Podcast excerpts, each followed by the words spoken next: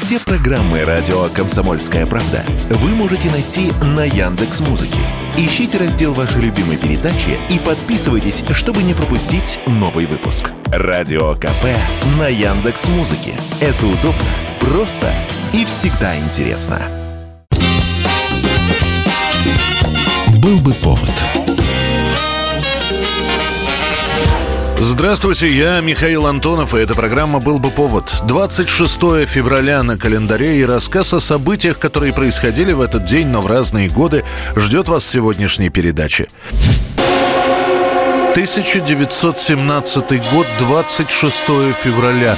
Конец этого месяца в Петрограде беспокойный. Если в других городах Российской империи более-менее тихо, то в столице самая настоящая революция. Полиция бездействует, Государственная Дума распущена, в городе появляются баррикады, начинается всеобщая стачка и переход войск на сторону революционеров. В Петрограде революция. Опасные минуты, Ваше Величество. В Петрограде неопределенность. Правильное ваше место и место наследника в Ставке здесь. Справедливо сказано, государь. Вся Россия в покое. Кроме Петрограда нигде беспорядков нет. На улицах Петрограда все больше людей, грудь которых украшает красный бант. Сначала это солдаты и матросы, далее бант можно будет увидеть и у гимназистов, и у курсисток, и у вполне себе респектабельных горожан. По городу ходят слухи. На заводах остановлено производство, а рабочие собираются в группы и выходят на улицы. Всего за первые дни бастует около 130 тысяч человек. Колонны демонстрантов идут с лозунгами «Долой войну», «Долой самодержавие», «Хлеба». Позже к демонстрантам присоединяются ремесленники, служащие, интеллигенция, студенчество. Митинги в разных районах проходят с огромным количеством людей. Общей организации нет ни у кого. И поэтому кажется, что бастует вообще весь город. Я понимаю, вы стачный комитет, вы, так сказать, ну, практические работники. Но ведь практике нужна теория. И вот мы, люди теории, пришли вам помочь. Так, товарищи, давайте же работать по-деловому. Поймите, речь идет о тактике социал-демократии. Рассказывают о первых столкновениях с полицейскими и казачьими отрядами. Казаки пытаются рассеять собравшихся в ответ в жандармов и в казачьи патрули летят самодельные ручные гранаты и бутылки. Раненые и погибшие есть с обеих сторон. Петроград хотят объявить закрытым городом на осадном положении, но отпечатанные с этим постановлением листовки моментально срываются, и закрыть город не получается. Впереди еще две недели крутых перемен которые завершатся отречением Николая II от престола и созданием Временного правительства. 1917 год, 26 февраля. Пятеро молодых нью-йоркских музыкантов объединяются в бенд и делают первую джазовую запись на студии Victor Talking Matching Company на пластинке в 78 оборотов. Так появляется первая запись джаза. До этого момента на пластинках выпускаются исключительно популярные вальсы, фокстроты. Производство пластинок дело довольно затратное и пишут только тех, чьи записи будут покупать, а иначе производство разорится. Вот и выходят на грамм-пластинках тех времен слезливые песенки для молодых барышень и легкие мелодии для танцевальных вечеров.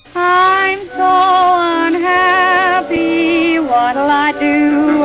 I long for somebody who will.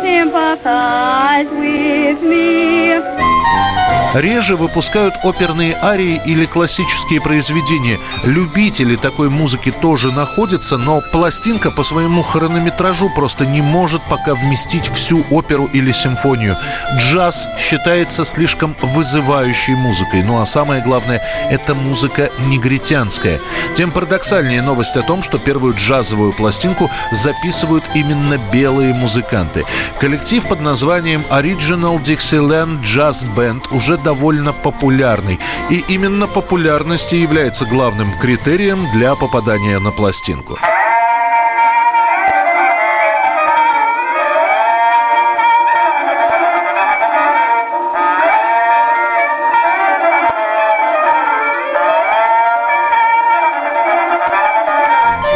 Несмотря на качество записи, две записанные песни расходятся миллионным тиражом. И уже после этого становится понятно, джазовая музыка на пластинках тоже может приносить прибыль не меньше, чем эстрадные песни. 1990 год, 26 февраля. Если вывод ограниченного контингента советских войск из Афганистана освещался достаточно широко, об этом писали газеты, снимаются телерепортажи, то о том, что наши военные покидают страны соцлагеря, практически не говорится.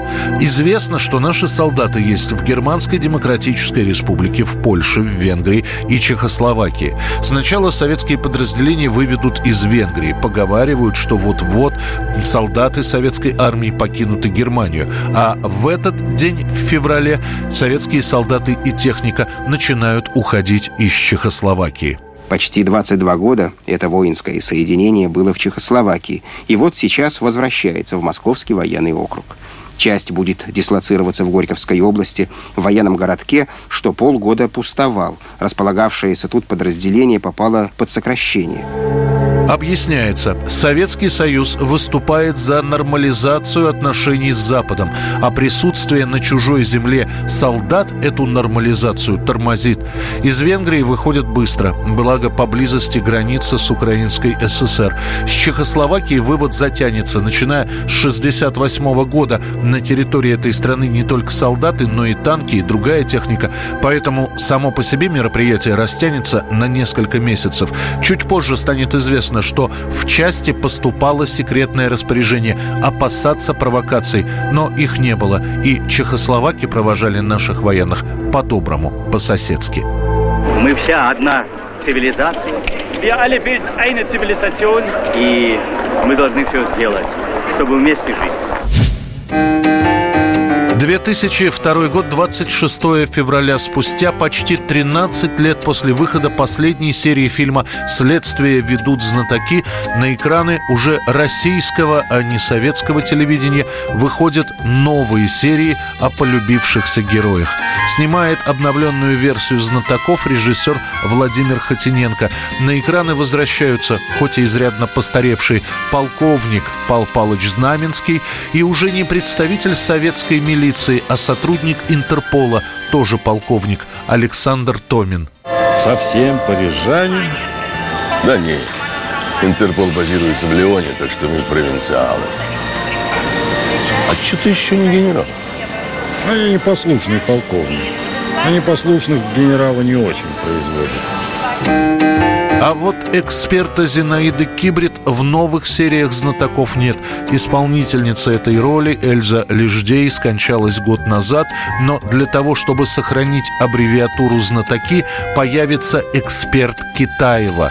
Новые «Знатоки» не станут событием. Лента очень неплохо снята, с большим количеством известных актеров, окажется довольно крепким детективным фильмом, но не более того. А зрители будут говорить, что исчезло то самое обаяние, которое было у знатоков советского разлива. Появятся те самые приметы современности в новых сериях, которые сотрут весь этот ностальгический флер. Финансовые махинации, вернувшиеся иммигранты, проституция, валюта. Думаешь, я пришел к Янову? Хрен-то. Я разговариваю с Ковалем Олег Ивановичем. Вот так-то. И Олег Иванович сделает хендехох и будет судить, как я велю. К концу года появится еще одна серия про новых знатоков, но и она пройдет довольно незаметно, после чего к этим персонажам перестанут возвращаться. Это была программа «Был бы повод» и рассказ о событиях, которые происходили в этот день, 26 февраля, но в разные годы. Очередной выпуск завтра. В студии был Михаил Антонов. До встречи. «Был бы повод»